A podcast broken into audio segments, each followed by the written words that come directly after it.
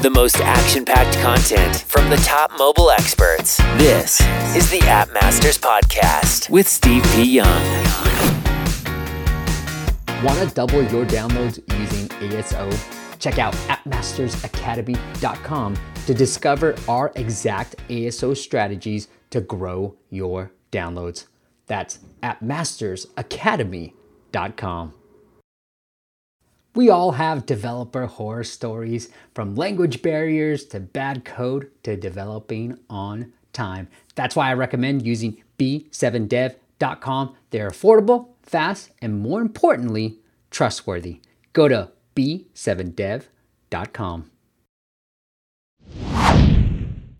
What is up, App Nation? It is Steve P. Young, founder of AppMasters.com, the place you go when you want action-packed content relating to growing your app downloads and obviously your revenues to help you build a sustainable app business. Today, I've got a phenomenal guest. I talked to him and I was like, Dan, you got to come on, share your story with us. And he was on one of our previous app audits and got to talk. And I was like, oh, these numbers are juicy. And he's got a great business that he's built. And so I said, hey, let's talk. We're going to talk all about social media influencer, how podcasting has actually changed it, and also how you can implement an affiliate marketing system. So without further ado, let me introduce the guest. His name is Dan Purcell. He is the co-founder of Get Your Marriage On. Check out the app and website. Go to getyourmarriageon.com. Dan, welcome to the show. Thank you. Happy to be here. Let's talk about your launch. So you decided to go through the influencer affiliate marketing route. Was that your initial plan all along, the affiliate social media influencer route? It was my plan all along. Okay. Mostly because my product is really niche. We're really going after married couples. I'm any couple of any orientation benefits from this app, but it's designed to resonate well with people that have like a more conservative or religious upbringing, that now that they're married are facing a lot of anxiety around sexuality into their marriage. So they have a lot of baggage coming in that's really hurting their ability to be really close and intimate with their spouse. How did you go about finding these influencers? Oh, they're everywhere. So in the Christian world, we found a lot of, they call them marriage ministries. So these are usually lay, like a husband and wife that want to help their local congregation or whatever with marriage stuff. So they'll start a blog or an Instagram account. So, and then they'll start gaining some traction. So we work with them. There's another popular group all about keeping the sparks alive after you're married. So there's like date night subscription boxes. There's blogs dedicated to date ideas after you're married. And so working with them have been really effective. And then there's authors, speakers that talk a lot about sex and marriage and how to make it great. And so we work with them, and we have a novel product, like an app. So they like that idea. And so it's a really easy thing for them to share with their audience, make them look like, you know, they're in the know, like here's something to help you guys get it on. So what's the business relationship like with that? Because I think now you're talking into a blend of social media. Correct me if I'm wrong, Dan, but like working with influencers through an affiliate marketing like relationship, right? Yes. So what does that business relationship look like? It is an affiliate relationship. To me, it feels a lot more like just good old fashioned networking, trying to build a relationship with people, finding what their needs are and see if you can meet them. I'm talking about the influencer specifically. Sure. And then we ask, hey, we have this app. Will you please review it and tell me what you think? And then they'll go through it. And I think step zero of all of this is to have a really good product. So we've put a lot of effort and a lot of research into our product. We've worked with smarty pants, PhD, marriage relationship expert type people to help, you know, with the content and the flow of the app, and invested a lot in graphic design, just make the app really good.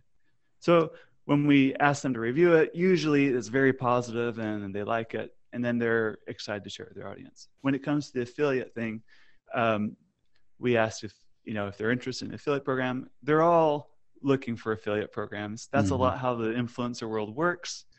It might be a book or some other product. So this is one more thing that they can do to have another stream of income for them. So they're very excited about that.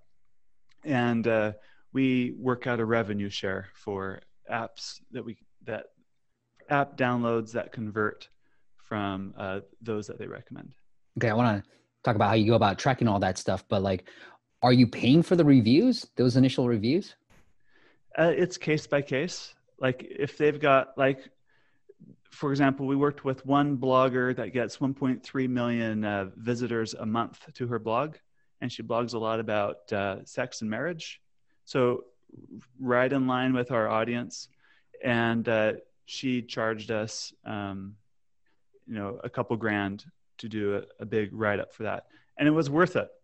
So sometimes it's a pay-to-play model. And one thing I've learned about this industry, at least in my line of work, is a little bit of money goes a long way. If you're always asking things for free, but that you'll only get so far, but you add just a little, it might only be $50, but you add a little bit of cash and it really greases the wheels and things go a long way. So true. So true. I mean, we get these questions 2 weeks in a row. I got the same questions. What do you guys think about app review exchange sites? You familiar with those? Yeah. They're super popular, 5-6 years ago, but that's just backwards thinking. It's not going to scale. I'm just so sick of this question because it's just, you're thinking too small at a micro level. You can't control it and it's just not going to scale up. So I totally agree with you. Spend a little bit of money, pay for it, or run some search ads. Okay. How did you go about tracking when you got that relationship with them? With that blogger, let's use that one blogger example where you actually paid for the review. Did you go about tracking it? Were you able to track all the downloads that came through that blog post? Yeah. Cause I want to know, did I get a return on my investment from this promotion? So the way I do it is I use Branch.io for their deep linking. And I create a deep link. I give my affiliate, that influencer, a customized deep link. And then inside the app, I check for the presence of a certain pattern of deep links after the app is installed. And I tag it with that user. And the way my app works is you have to create an account to use it, because after you create an account, you can invite your spouse and then you can sync together. So you can do the work together. And anyway, so I kind of attribute that account. I tie that account to the source. It's tagged in the database. And then when they upgrade, I can look at who's paid and what was the source for that. Okay. And they're paying through Apple, right? But you still have that data. It's just some system that Dan built. Yes. Nice. Branch.io is free, right? You're using that free service. Yeah. Yep, for the deep link. I used Firebase's deep links first. Okay. That's also free. But I ran into some coding issues that were really hard for me to get around. So I switched to Branch and I've been really happy with it. Did you do any fancy stuff with Branch? Because you're a developer too, where you can be okay, this blogger reviewed it. So, hey, welcome, Dan blog readers. Da, da, da, da. Did you do any of that fancy stuff? I haven't yet, but I could. But I did do one more fancy thing I think is fancy, is after you create an account, it gives you an option to share with friends or invite your spouse. And it gives each user their own custom link. So I can track the second generation and the third generation down of people sharing the app with others. All through Branch? Well, all through my own backend. Okay. Fancy. I like it. The other thing so is that all for the influencers you're using? Everybody gets a deep link from Branch and then you kind of track it all on your own. Right. And I'm using my own custom domain name with Branch. So it looks like it's my app and my brand and everything. And then are you just paying them out through PayPal or whatever system you have? Yeah, so you're running your own affiliate marketing system on your back end. I have a little script I run once a month and it calculates everything. That's awesome. I wish I had somebody like you just be like, hey, I do this all the time, Dan. There has to be software that you're I can automate this, Steve. I thought about that. You know what I mean? Yeah, exactly. Just be behind me, watch me work. I was just watch me work and help me automate this thing. That's what I want to do. All right. Well, the other thing I want to talk to you about is this outreach to influencer marketing. It feels like a full-time job, Dan. Like, you are running a successful app development agency. You've got this business that's now turned into a media company. Like, how are you, it feels like reaching out to influencers a full-time job. So how are you able to manage that?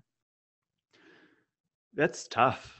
It does take a lot of time. There's no two ways about it. And I think it helps that I'm passionate about the topic. So it'd be something I'd be doing anyway. Like if I heard a really good podcast from some expert, I think like what she said was amazing. I'd want to reach out to her anyway and like say, hey, I really liked what you said. I have questions, whatever. But now I can do that. And also say, by the way, I also have an app I want to tell you about. So it kind of, I guess it's stuff I'm already interested in anyway. So that helps a little bit. The other is I did hire help. So after we gained some traction with the app and I wanted to do more micro influencer outreach, I just ran out of time. I needed to hire help. So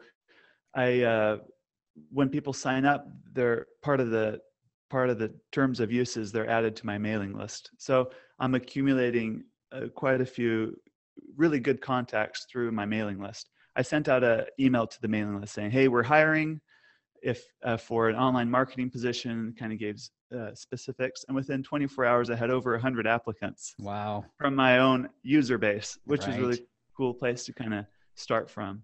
And from there, we chose two people and they've been excellent to work with.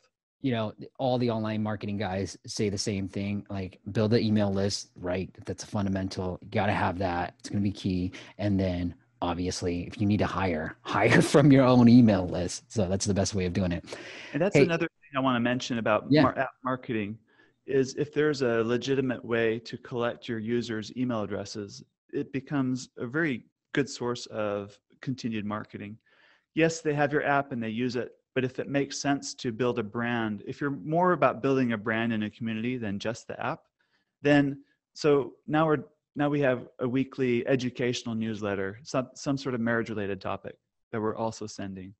And once in a while, we'll have come across a really good product or a really good sale on something that, or some other like seminar or something that we think our users really benefit from. And so we can like email them that. And a lot of those also have an affiliate commission back to us. So it becomes another stream of income from us. Completely. I love the way you've approached this app. Did you always have that in your mind? I mean, obviously people have visions and then you have to take the right steps to get there. But was that a part of your vision? Like, hey, let's build this app and let's turn it into, it's going to be part of a media company that we end up building out? No, it's evolved into that. That's cool. At first is like, let's make an app. And then who knows, we might get 10,000 downloads. And then, you know, you hit 10,000 downloads after a month. You're like, okay, that was a really low goal. Nice. There's a need for this. So yeah, you keep going.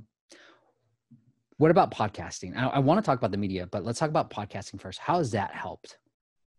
Great. First of all, I've had to overcome a lot of my own insecurities with podcasting because I wouldn't consider myself the most articulate public speaker. But podcasting is a very effective way for marketing or networking with. So let's say there's an affiliate like that, for example, like another blogger, she might have, you know, 1 million visitors on a month and she's right in line with my industry. If I were to just email her and say, you know, I want you to, or I want to connect, she probably gets 50 of those emails a day. But if it was like, I have this podcast, I have this kind of an audience, and I really like what you teach about this topic, would you be willing to come on to my podcast as a guest and teach about that topic? And then they're very much more likely to say yes. So it also gives me face time with someone that I'd otherwise not be able to connect with. So it's become a very effective networking tool. And then my audience benefits from their wisdom and their teaching. So it's a win-win. Thanks for listening to the App Masters podcast. For show notes and amazing app marketing content, check out appmasters.co.